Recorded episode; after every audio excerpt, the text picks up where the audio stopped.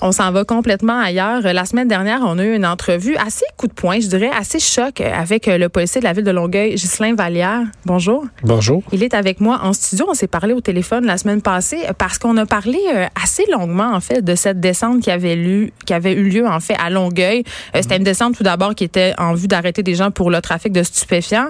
Et on a trouvé, en fait, euh, des, des personnes, des femmes, qui étaient victimes d'exploitation sexuelle. C'est là qu'on s'était laissé la dernière fois. Effectivement, c'est que les observations nous amenaient à voir qu'il y avait au-delà du trafic euh, va-et-vient, qui ça dépassait le cadre de, des stupéfiants. Et sur place, ça a été confirmé qu'il y a eu des activités prostitutionnelles à cette adresse-là au cours des derniers mois. Et euh, bon, on a parlé longuement de l'exploitation sexuelle, de la réalité vraiment pas facile de ces jeunes filles-là. Et je vous posais la question en fin d'entrevue. C'est pour ça qu'on a décidé de vous réinviter parce que ça me révolte moi comme femme puis comme mère. Puis je pense que ça révolte bien nos auditeurs. C'est qui ces gens-là qui vont voir ces jeunes filles-là? C'est qui? Le profil standard, ça vient d'une étude qui a été faite aux États-Unis, mais qui est facilement applicable chez nous parce que de nos observations, c'est très similaire. Et euh, on espère effectivement que il y aura une étude ici au Canada euh, dans les prochaines années, voire même le plus vite possible. Mais en gros, ce sont des... L'âge, ça va varier de 18 à 65 ans. Là. À peu près dans les strates de 18, 24 à 25, 35, etc. C'est à peu près toujours dans C'est tout le monde, finalement, 18, 65, c'est... Oui, puis on voit la proportion des individus par groupe d'âge. Si vous prenez 100% des acheteurs du sexe, sont représentés à peu près à 15 à 18% pour chaque groupe d'âge. Donc, vous les retrouvez dans tous les niveaux d'âge. La différence, c'est plutôt qu'est-ce qui les amène à 18 ans à consommer plutôt que lorsque je suis rendu à 55. C'est plutôt le, le motif qui les amène à la consommer, la prostitution, qui va changer par groupe d'âge. Donc, c'est quoi les motifs qui fait qu'on va voir une prostituée à 18 ans et à 65? 18 ans, ça va être beaucoup la curiosité de, de, de l'essayer, de dire je vais enfin pouvoir avoir une femme, une femme ou une fille qui va me donner ce que je veux, ce que j'ai toujours désiré ou fantasmé. Est-ce que la porno a quelque chose à voir là-dedans? Ah, définitivement. Oui? Oh, ouais. Puis c'est même dans l'étude, c'est clairement démontré que euh, autant dans les... Euh, parce que là, je, je, je, en anglais, fait que mes termes me reviennent en anglais, mais les, les, les gens qui vont acheter de façon plus fréquente l'exploitation sexuelle qui vont aller dans le marché de la prostitution. Qui vont consommer des femmes. sont des gens qui ont, eux, consommé beaucoup de, de, pornographie. Les hommes qui consomment peu de pornographie ont un très bas taux de chance de se retrouver à consommer de l'exploitation sexuelle. On jase, M. Vallière. Est-ce oui. que ça peut être... Euh, évidemment, plus je consomme de porno, peut-être plus je dépersonnalise le sujet. Donc, quand j'arrive devant une vraie fille, la transition se fait plus facilement. Elle est déjà vue comme un objet, comme un, une transaction, comme quelque chose d'assez impersonnel, peut-être? En fait, c'est que le terme est aussi vrai en anglais qu'en français, c'est la banalisation. Et c'est un peu même une façon d'aller recruter les jeunes femmes en les, en surexposant à de la pornographie. Donc, si vous êtes une jeune fille, vous êtes en mode recrutement par un groupe de proxénètes ou un réseau d'exploitation de, de, sexuelle, souvent dans le condo, dans l'appart, il va y avoir un écran de 42 pouces le son est fermé, on écoute d'autres types de musique, du rap ou, ou quoi que ce soit. On voit beaucoup de femmes mais dénudées. on voit des femmes qui bon, font ce, que, ce qui se passe dans les films porno. Là, je me sens mal à l'aise un peu de vous dire en ondes, mais vous comprenez. On a déjà écouté. bon, alors vous savez de quoi je parle. Et aussi, c'est que ce qu'on a remarqué, par contre, puis ça, c'est peut-être un, quand vous me demandez qui sont-ils, ce qui est peut-être intéressant de voir, c'est qu'environ seulement 20% des hommes dans la population globale vont consommer l'achat de, femmes sur le plan sexuel. Et là, ça va aller de euh, massage érotique à euh, la prostitution euh, au sens au sens large du terme. Et de ce 20% là, il y en a seulement 6 qui sont les plus fréquemment utilisateurs de, de l'exploitation sexuelle. Mais eux représentent euh, pas 6% pardon, 25% Ils sont responsables, par contre, de 75% de sa consommation. Fait prenez seulement 20% de l'ensemble de la population masculine au Québec qui, à un moment donné ou à un autre, va une fois acheter euh, les services sexuels d'une femme. Et de cela, vous avez un petit bassin de 25% mais qui représente le trois quarts des achats. C'est là que les John School deviennent intéressants. Parce que le, mythe, dans le fond, du bon père de famille euh, à bout qui euh, va s'acheter une femme pour euh, exulter puis parler, c'est pas vrai. C'est ça que c'est ça que je comprends dans le fond. On a toute cette idée-là en tête. Là. Je sais pas où on a pris ça, mais on a, on peut-être c'est les travailleuses du sexe aussi qui nous ont beaucoup vendu en guillemets cette image-là pour banaliser. Mais c'est Pretty Woman. Vous me parlez du film Pretty Woman quand vous me dites Ben ça. là, lui, c'est pas un père de famille. Mais ça, parlons-en du Non, film Pretty Woman ça- parce que ça- a glamourisé quand même la prostitution. euh, ça, l'a rendu romantique. De rencontrer un riche client Ouais. qui va nous sortir de là puis nous acheter des belles robes. Ben, ce qui est intéressant, c'est que la grande majorité de du- le fameux 25 d'hommes qui achètent énormément la sexualité vont vous dire, en fait, un, c'est guy is guys. Là. Les gars, c'est des gars. Les hommes, c'est des hommes. Hein, Mais ça, c'est faux. Ça me fait penser à l'annonce de Gillette qui essaie de tuer ce mythe-là. Puis moi, je la trouve bonne. J'ai qu'elle a été controversée, mais moi, je trouve qu'il y a un message positif là-dedans qui est intéressant. On était assez d'accord ici aux effrontés. On fait allusion à la pub de Gillette, en fait, qui condamnait les stéréotypes de la masculinité toxique. Donc, on voyait des gars pleurer, on voyait des gars dire que c'était pas OK d'investiguer, euh, d'investi- avec, voyons, d'insulter, je vais le dire, d'insulter des femmes. Donc, oui, euh, c'était une Ou très bonne pub. une femme. Oui, c'est ça, le, le- Puis les petits garçons qui chamaillent, puis euh, en a un, tu vois, qui a pas l'air d'aimer ça. Puis euh, non, c'est moi, j'ai y il y a ça dans la prostitution, cette culture du boys club. Guy is guys. Ça, ça revient, c'est une des premières choses qui revient. Deuxièmement, c'est de dire, ben, c'est pas des victimes. En fait, elles aiment ça. Et l'autre chose, c'est que je réponds à son besoin. Elle, elle a besoin d'argent. Moi, j'y en donne de l'argent. Donc, c'est un Puis moi, je- sachez en plus que ces gens-là, ce 25 %-là, ont un salaire moyen de 100 000 et plus US. Donc, on peut penser que c'est des hommes éduqués, là. Ben c'est ça parce que euh, combien ça coûte? J'imagine que ça c'est différent euh, selon moyenne, où on là. va, Je peux mais répondre avec une moyenne, c'est mais- 100 c'est 100 dollars. Une moyenne, oui. C'est pas beaucoup. Ben, le lac complet, ici au Québec, on est plus dans l'ordre du. euh, Là, c'est toujours euh, dépendamment de qui se pointe Oui, à la ou- porte, là, mais c'est environ 150 en moyenne. Donc mais ça reste 100 relativement pourquoi accessible. vous me dites, oui, mais vous me dites 100 c'est parce que tout ne va pas nécessairement directement à l'acte complet, là. Donc, si c'est juste un massage érotique, euh, et on le vend comme ça dans les annonces, là, ça me fait tellement rire. euh, de chair molle, c'est quand même particulier. Mais Des annonces de chair molle? Non, c'est qu'on dit que ce sont des massages de chair molle qu'ils offrent. OK. J'ai jamais lu ça. non, Ça veut dire euh, J'invite pas les gens à le faire parce que c'est dangereux partie. pour euh, contaminer nos, nos ordinateurs. Mais euh, je parlais avec une équipe de tournage qui fait un, un documentaire sur nous, là, sur notre service de police, puis le changement de culture, dont beaucoup ce projet-là est, est inspiré. Puis c'est c'est traumatisant. Vous me dites que comme femme, ça vous a choqué de ça. N'allez surtout pas lire ces annonces-là. C'est c'est terrible ce qui se passe. Puis c'est de voir que c'est sur la place publique, c'est accessible.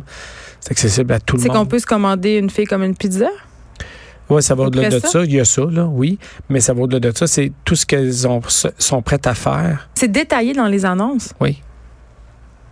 Ben voyons donc. Oui. Puis ça, c'est légal. Parce que là, il y a tout un flou alentour de la légalité. Puis même moi, je me pose la question. euh, Je sais que la sollicitation, c'est illégal. Oui. Mais la prostitution, c'est pas illégal. Mais le client, lui, là-dedans.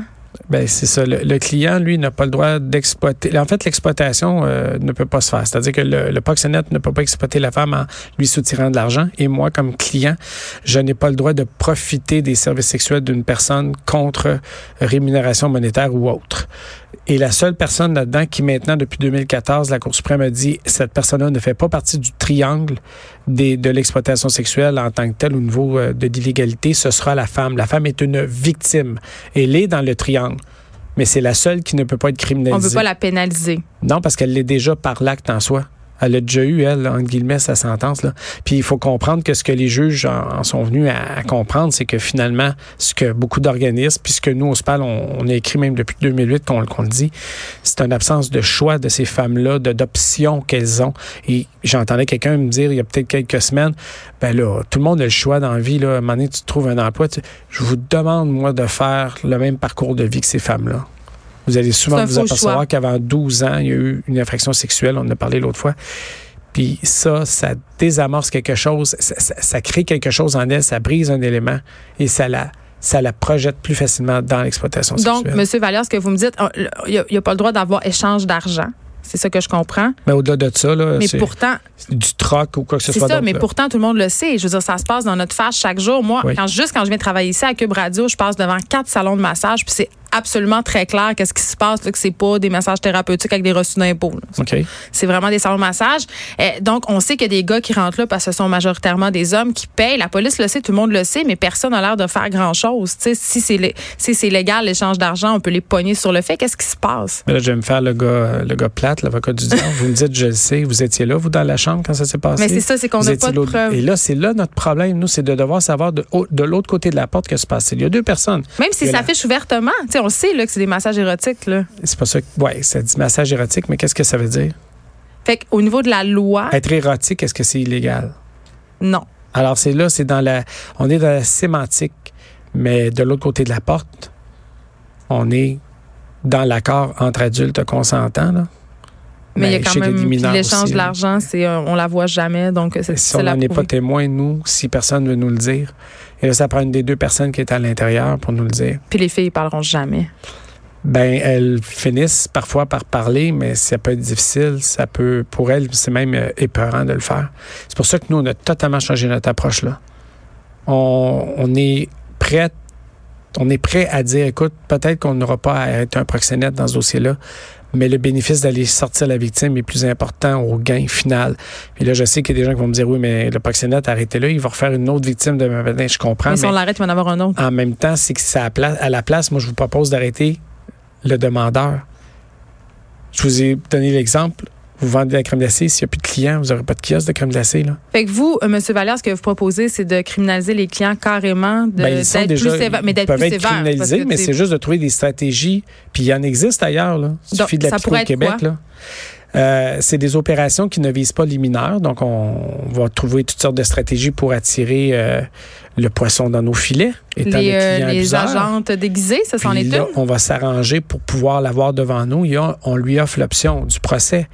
Parce que pourquoi ne pas vouloir l'amener au procès? Ce qui, a été démontré dans les études, c'est que l'amener au procès n'est pas nécessairement un gain au niveau de la société en général pour avoir un impact important sur la prostitution, la diminution de la prostitution. Donc, ce qu'il faudrait faire, c'est de dire, on t'offre une alternative judiciaire où tu vas nous donner euh, un montant d'argent qui va être réinjecté à sortir les femmes par des de l'hébergement, euh, trouver un emploi. Pourquoi on ne serait pas capable de partir des, des, des mini-entreprises où on pourrait aller les placer? Parce que vous comprendrez qu'elle n'a pas le goût nécessairement de retourner dans un milieu où il y a des hommes, pas à court terme, et également, elle a peut-être des enfants. Euh, faut prendre soin de tout ce monde-là. Puis souvent, elles ont beaucoup de besoins euh, physiologiques, Parce que la dépendance aux drogues aussi. dépendance aux drogues, mais elles sont meurtries physiquement, euh, des problèmes euh, sérieux au niveau des ovaires. Et Vous tout me ça. parlez des filles qui étaient meurtries, qui tremblaient pendant des heures, qui nécessitaient des, Oui. nécessitaient des soins médicaux d'urgence immédiats. immédiat, mais aussi il faut désamorcer euh, toute la toxicomanie. Là. Ça peut se faire sur des mois, il peut y avoir des rechutes. Donc, il y a l'argent de ces clients-là qui va servir, mais surtout, c'est qu'on va le mettre, lui, dans une formation de 8 heures. Et là, c'est des sexologues, des psychologues des ex-femmes prostituées qui vont venir justement détruire le, mythe. Donc, le guy is guys, les hommes sont des hommes, quelqu'un va venir défaire le mythe. L'histoire de dire, ben, tu réponds à nos, tu- je réponds aux besoins des filles. Les ex-prostituées vont venir te dire que c'est faux, puis en plus, elles vont venir te dire que c'est pas vrai qu'elles aiment ça. Puis ensuite, on va venir lui expliquer c'est quoi le schéma qui l'a amené à croire que c'était banal de poser ce geste-là. Mais ce qui est intéressant, c'est que la grande, grande, grande majorité des hommes qui vont acheter, euh, soit par le salon de massage ou par la position des femmes, sont plus enclins à tromper leurs femmes que les autres. Ben, c'est un peu une évidence. C'est une évidence en soi, mais si on les interroge à dire est-ce que avant d'avoir posé le geste, vous aviez une tendance à ça? Oui. Donc, il y a quelque chose là-dedans aussi au niveau de la société de dire bien c'est peut-être hommes. banal d'aller voir ailleurs. Ça, il y a quelque chose là-dedans. Que- Vallière, parce que c'est moi. intéressant. Ben, peut-être une piste de réflexion, c'est euh, un homme qui veut tromper sa femme se dit peut-être que c'est moins pire, entre guillemets, de le faire avec une prostituée ou une travailleuse du sexe parce que il y a un échange d'argent, parce que c'est clair, parce que c'est pas une relation affective. Oui. Il y a peut-être de ça un peu là-dedans aussi. Puis d'ailleurs, c'est drôle que vous parliez de relations affectives parce que justement, ce qu'ils recherchent, c'est une relation qui est assimilable à une relation affective. Mais le mais girlfriend qui n'en est pas experience, une. girlfriend experience n'a jamais été aussi populaire. Mhm. Ça, c'est euh, cette pratique qui consiste à louer les services Oui. d'une femme pour faire accroire qu'elle est notre blonde. Oui, Ça, ça, ça pogne bien gros sur les sites d'escorte là en ce moment. effectivement. Oui. Puis ça nous dit quoi, ça, sur les hommes? Mais c'est ça, ça nous dit quoi? Puis, puis nous, on l'a pas l'étude au Québec. Ouais. On l'a pas au Canada. Mais je serais curieux de voir la comparaison entre le Québec et le centre du Canada et versus les provinces maritimes, voir dans les cultures, est-ce qu'il y a même une différence dans un même pays comme le nôtre au niveau de la culture, donc de dire pa- pour nous, c'est peut-être plus présent, là, je donne une province au hasard, c'est plus, plus, présent, exemple, dans l'Ouest canadien versus dans l'Est canadien.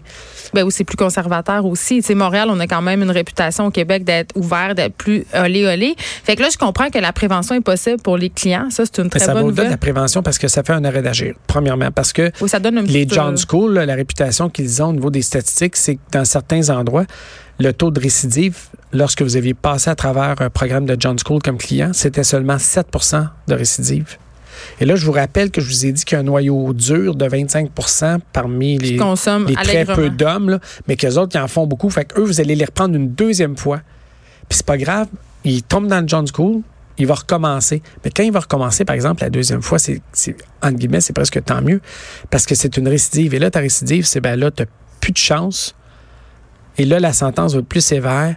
Puis tu pourrais même dire, écoute, on va mettre un tag à la personne. Le prochain policier qui va l'intercepter pour que ce soit une ceinture, que ce soit, va le savoir. Va savoir que, que cette personne-là a bénéficié d'un programme et d'une chance une première fois, n'en a pas tenu compte et a récidivé. Donc, t'es où, à quelle heure, t'es avec qui, ça va peut-être nous donner des indices pour dire, ben, il y a de la prostitution même dans ce secteur-là. Donc, c'est même, à quelque part, ça peut même devenir une stratégie intéressante pour nous. Puis là, je ne sais pas si vous avez des chiffres, M. Valère, mais la population de Québécois qui consomment des travailleuses du sexe, est-ce qu'on a un pourcentage? J'imagine que ça ne doit pas être euh, très élevé, quand même. Vous voulez dire en nombre d'individus ou en pourcentage d'individus? Ben, peu importe, là. Ben, pour, pour, les, pour l'étude, je me, je me ramène à ce que je vous ai dit tantôt. Si prenez la population masculine, je ne sais pas être combien précisément au Québec, là, 18 ans et plus, mais ce serait 20% qui, une fois dans leur vie, vont acheter les services sexuels d'une femme. C'est quand même énorme.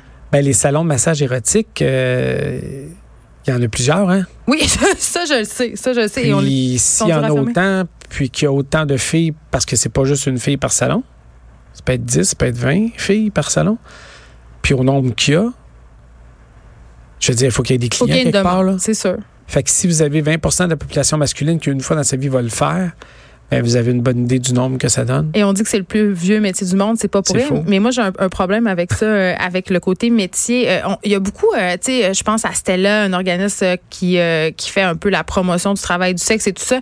Moi, je sais pas c'est quoi ma position sur le consentement de, de toutes ces filles-là. Je, je, suis pas capable de me faire à l'idée que quelqu'un peut volontairement faire ça, mais vous êtes intimement convaincu, Monsieur Valère, qu'il n'y a pas une personne qui peut qui peut s'avancer sur le chemin de la prostitution de façon pleinement consentante, qui fait ça comme un vrai vrai travail puis qui qui est pas exploité là ça, ça c'est impossible. Ben, c'est de l'exploitation. Là. Même la personne qui me dirait, moi, je le fais vraiment, vraiment de façon totalement réfléchie, volontaire, etc., c'est quand même une exploitation. Du moment où tu acceptes de te faire payer pour que ton corps serve à quelqu'un d'autre d'objet sexuel, ben, tu acceptes que ton corps soit exploité. Là, maintenant, le débat, c'est de savoir est-ce que on doit se mêler de la personne, du choix de la personne de dire moi ça, je parce que c'est toujours un peu malaisant de prendre des décisions au nom du pseudo-consentement d'une autre personne. Là où je me permettrais de vous dire que pourquoi moi je dis que oui, il faudrait qu'on le fasse malgré la personne. C'est au nombre d'ex-femmes prostituées avec lesquelles j'ai parlé qu'après 10 ans, 6 ans, 5 ans, 3 ans, se sont sortis de la prostitution, me disent toutes. J'ai tenu ce discours-là moi-même parce que c'est ce que je devais me dire pour me donner la capacité physique et psychologique de recommencer le lendemain. Pour passer au travers. Sinon, j'aurais, j'aurais abandonné.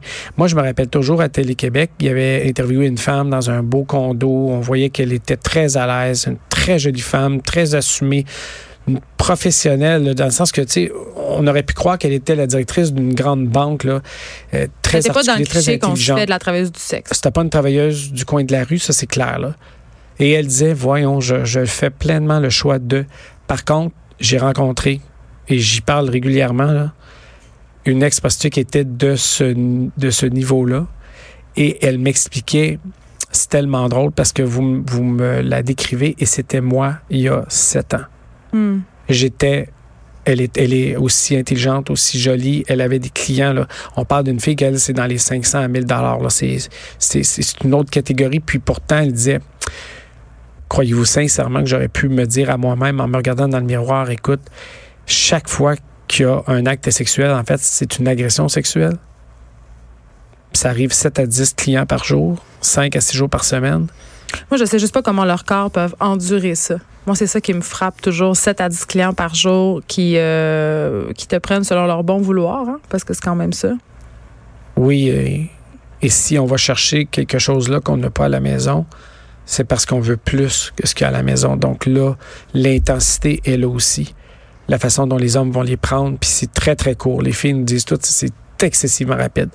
Le type, parfois, l'a prévu dans son voyage d'affaires euh, pendant deux, trois semaines, donc le fantasme presque à tous les jours, plusieurs fois par jour. Puis quand il arrive, là, du moment qu'il arrive face à elle dans la chambre d'hôtel, il, est déjà prêt, puis euh, c'est excessivement rapide. En plus que les filles, bon, s'arrangent pour pas que ça dure longtemps, parce que justement, c'est une autre chose. Elles nous disent, je veux pas que ça dure longtemps. C'est parce qu'ils aiment pas ça. Hmm. Il y a quelque chose qui les dégoûte dans ça. Merci beaucoup, euh, Ghislain Vallière, d'être venu parler. Vous êtes euh, policier à, à Longueuil. C'est toujours un plaisir de vous recevoir à l'émission. On a encore juste effleuré le sujet. Ben, vous allez falloir que vous reveniez. Je vais vous garder avec moi. Mais on se retrouve euh, après la pause avec Alex Dufresne. Merci beaucoup.